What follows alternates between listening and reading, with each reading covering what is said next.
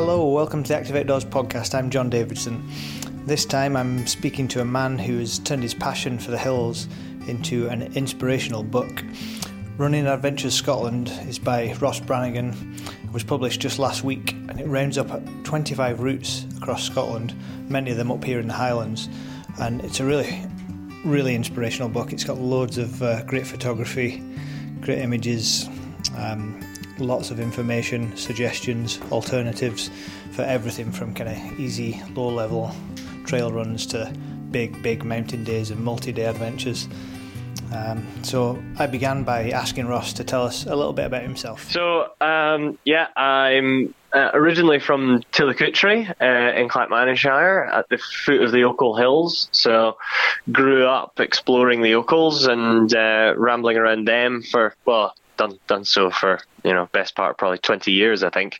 Um, still probably my favourite hills, and um, yeah, kind of uh, at the age of nine, I did my first Munro uh, in the Cairngorms, and then since then, it's basically been a growing love affair with Scotland's mountains, um, and you know every holiday spent exploring different parts of the country, climbing Munros, um, and yeah, just getting a chance to discover new places and uh, and and and yeah, just uh, you know, it's, that's the best way to explore the country is through walking and and cycling and running. So, um, yeah, after a couple of years, uh, but once I sort of like was in my teens, I was introduced to running, um, and gradually my you know love for being up in the mountains and exploring them um, combined with my newfound love for running. Um,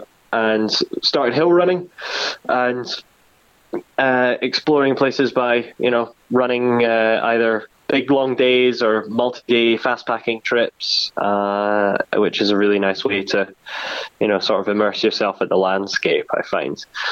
Um, so yeah, lived lived in Tillicoultry until a few years back, um, and then I briefly lived in Pitlochry for work um, working for an environmental charity, and um, recently moved to the Lake District uh, for personal reasons. Um, you know, found found my now fiance. Uh, and uh, yeah, now um, she was she she's kind of based down there. Her work's based down yeah. there, and I now work permanently from home. Uh-huh. Well, there's worse places to be if you have to move to England, then. exactly. Yeah, yeah, yeah. I mean, I didn't choose it necessarily, but I guess like you know, uh, I I love I love living in the Lake District. It's a really I mean, it is an amazing place uh, for people who are outdoorsy and love, like me, cycling and running um, and walking as well. But yeah, I, uh, it's not too far away that I can nip across the border, yeah. sort of within within good time. That's it, yeah. I know we, my kind of childhood holidays were were spent going to the Lake District from kind of around Lancashire way, where where I'm from. Um, oh, so yeah. And I've just kind of gradually moved further and further north to get to, to the Scottish Hills, really. So. yeah, I suspect at some point I'll move back up. Um, but for now, yeah, uh, the Lake District is becoming very much home. Um, as well. I mean, I live in Kendal, and Kendal is kind of a nice place where you can enjoy the Lake District, but you can also get to like the Yorkshire Dales, which are slightly yeah. more quiet in the summer. Mm-hmm. Yeah. So tell us a bit about the, the running then. What what's special about kind of running in the hills particularly, and what benefits do you do you get from it? Yeah, I find that um, I think running and walking in the hills are not necessarily completely different from one another. I think there is, for me, it's all about moving in the mountains, um, which sounds quite groovy, but I think you know, whether you're taking them at a slow pace or a quicker pace, you're still there for the same reason, and that's to enjoy the landscape and see amazing things. Um, and yeah, for me, running in the hills is tapping into like a different rhythm of the hills. I think there's a nice pace to it and a really liberating feeling about you know being able to cross a further distance and see more um, and link up routes that are a little bit harder to do if you're just walking. It can take up quite a significant chunk of time. So really, the running in the hills unlocks the landscape to be explored a little bit more. Mm-hmm. I find, yeah. and that's kind of why I enjoy it so much. And there's just a thrill to it. You know, there's a thrill to running downhill fast, um, and a real joy and yeah, kind of running up hills. I was going to say when I first started getting involved with the Highland Hill Runners up here, they took me out. Aye. They took me out, and one of the things they kind of I noticed was really going uphill. You are walking sometimes because there's no choice, but, exactly. as soon as you get downhill, yeah. you're just going for it, aren't you? So. Yeah, yeah, yeah. I I think um, there's sometimes an accusation level that runners don't look at the landscape, um, and I, I think that's kind of unfounded. I think for me in particular, like it's all about the landscape and the views and and and and also just how it makes you feel. I think we all go into the mountains for different reasons, um, and yeah, if running is your way of doing that, that or walking, then crack on. Mm-hmm. Yeah. And is one question I've got here is can, can anybody do it? I mean, how how do people start doing this? I mean, for, for you and I who are kind of used to doing this sort of thing, it's mm. you know we know what it's about, but how how would somebody get up there and, and run in the hills if they're not used to it? Yeah, I think there's obviously a base level of running you do need to have, um, particularly on you know stuff that's not tarmac, so uneven ground. I would suggest that people should have the base level of fitness to be able to run, you know, 10 kilometers at least um, on on trails. That doesn't have to be fast, of course, um, but the more important thing is getting some time spent in the hills. I think that doesn't really matter whether that's walking or running. Um, the hills are much different to your local riverside trail. Um, the weather changes quicker. You have to prepare more. You um, get a bit of an instinct as to assessing your situation. Um, and that's just something that comes with experience. And so in the book, there are a number of routes which are lower level trails, easy to follow, nice sort of um, smooth uh, terrain that will certainly be, um, you know, excellent for anybody who just wants to get that feeling of adventure, but not going over the hills. Um, but for those who are wanting to take their adventures to slightly higher uh, altitudes, I would definitely recommend getting a few, you know, hill days in just uh, to experience that and to know how to prepare properly um, and having a good a good sort of like level of running fitness. Um, I'm not going to prescribe people do uh, hill reps or anything like that, but after you know spending a long time of walking in the hills, you can translate those that quite quite easily into into running in them too. Yeah, it's quite often time time on your feet, isn't it, rather than distance as well. So.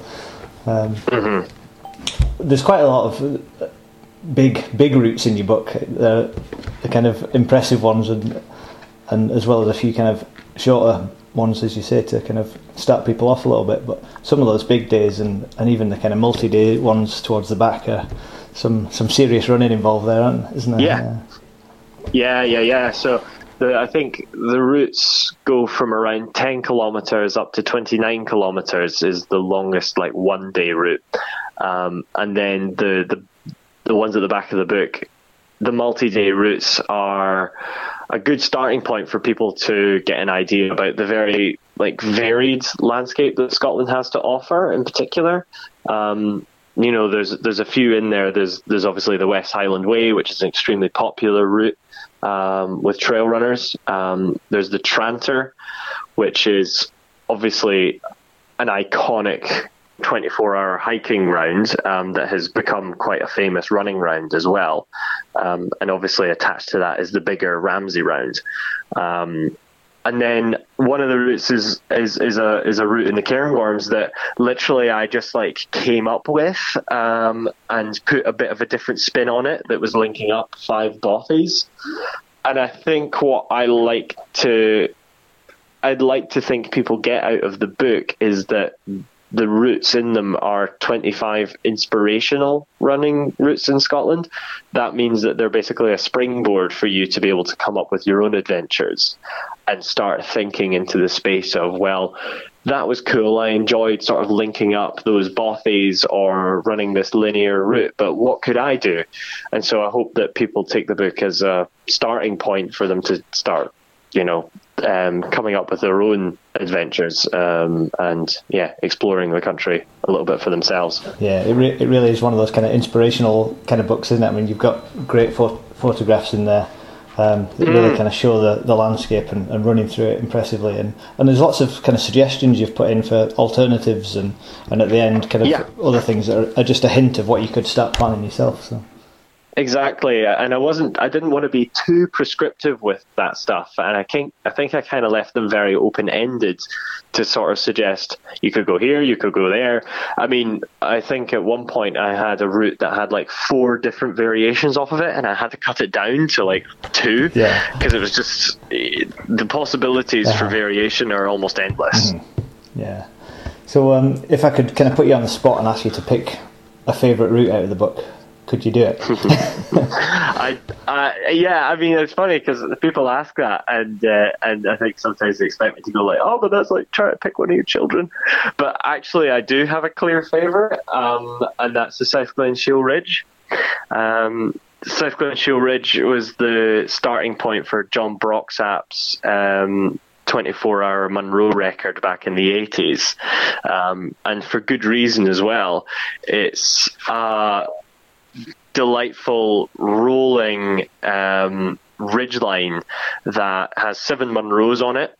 Um, and in every single direction, you have expansive views. Um, you know, behind you, if you're running it from uh, west to east, you'll have Knoydart and Skye, um, and just north, you'll have Glen Affric and the rest of the Kintail Hills.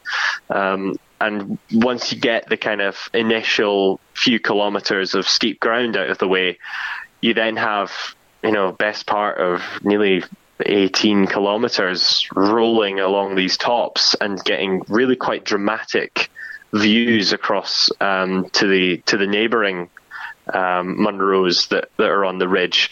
Uh, there's a particular segment towards the end I think on the the third to last Munro, uh, sort of halfway. I guess that's halfway through, um, and you're on Maol Chinn-dearg, and you've got this incredible view over to Aonach air Chrith um, that I think is probably one of the absolute standout points of the route. It's just it's phenomenal, and, and when I I think as well, each of the routes has a sort of like a memory attached to it for me. Um, and in particular, that one was one of the earliest ones that I ran that ended up in the book. Uh, and we just had incredible weather for it. You know, it was October and it was just prime, sunny, clear um, air sort of day. And it was just, yeah, it was a really memorable experience. Excellent. And did you did you do all these kind of with the book in mind, or are these ones you've kind of done over years and, and kind of mm. selected from? So yeah, uh, I started off with a base of routes that I knew were really class and that I had done previously. Um, um, Beinn a' Ghlo in particular is one that I know a lot of my friends absolutely adore and which I've ran previously and thought was just fantastic. And South Glen Shiel Ridge similarly done before, knew it was going in. Um, and then there was a bit of a process of, um, I guess, a process of elimination um, and selection that was, you know, informed by, you know, firstly which routes are popular with hill runners in Scotland, um, and that you kind of glean through friends and also just discussing it with uh, the community. And then second is does it is it featured in a race? Um, Pentland Skyline, for instance, is a good example of that. And lastly, you know, does it have a place in kind of like Scottish hill running history? Um, so you know, the, like the South Glen Shiel Ridge, obviously Jon Broxap's round, um, the Tranter is a classic as well, um, and then a couple that are sort of a bit more obscure but have uh, a, a place in um, in Scottish hill running history. Yeah. Yeah, I quite like some of the little touches in there as well. A little kind of quote from from somebody who kind of knows the mm. area well, or yeah, that was getting the voice of Scottish hill running in there was really important for me, and not just hill running, but the Scottish outdoor community as well.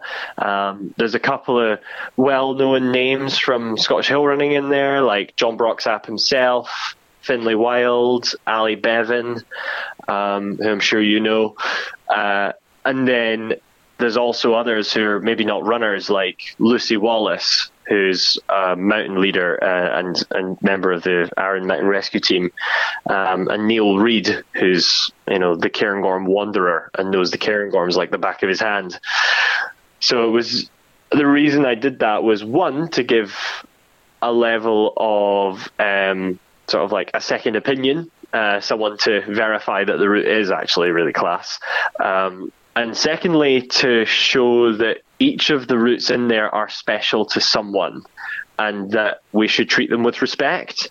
Um, Post lockdown, we had a lot of people going to visit these places for the first time who maybe hadn't explored them before, and we did see some issues with uh, visitor management and um, some of the pressures that come with that. And so this was a chance for me to say, this route is enjoyed by this person who lives locally and goes there all the time, and the kind of subtle hint is, and let's keep it that way. Yeah, it's uh, it's something uh, in our industry we've been doing lots of stories on, so we're kind of seeing a lot of that mm. all over mm. the place, and uh, it does, I can imagine. Yeah, it does. Well, fingers crossed, it seems to be calming down, and, and there's a bit more infrastructure going in where it needs to be, and but it's it's balancing yeah. these things, isn't it, to to make sure it's not yeah, we adapt really quickly. Mm-hmm. Yeah, we can adapt quickly to these things, and I think I've seen more like shuttle buses being installed, and hopefully, you know, it's not all about cars. It's you know we want to get people actually uh, getting to these places sustainably. Yeah,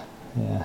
That's it. It's a difficult thing to do with some of these more remote places, isn't it? But certainly, uh, mm. likes of around Aviemore and places like that, there's there's there's possibilities there, aren't there? So. Yeah. yeah.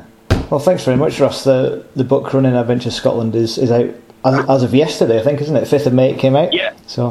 Yeah, fifth of May it was officially out. So I think there's still signed copies available from Vertebrate Publishing um, at adventurebooks.co.uk, I believe is the URL.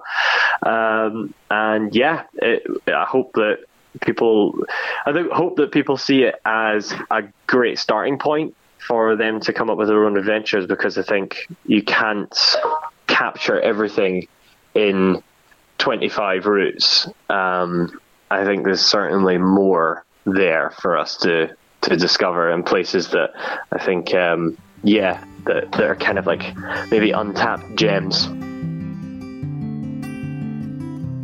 Thanks to my guest today, Ross Brannigan, author of Running Adventures Scotland. He's already done the plug, so I'll not bother adding another one. Um, but that's all from Active Outdoors this time. Thanks for tuning in, as the old fashioned phrase goes. And uh, please uh, share and subscribe and like and all those other things um, to share the word about Active Outdoors. Um, keep up with our adventures as always at hnmedia.co.uk forward slash active outdoors. Thanks for listening.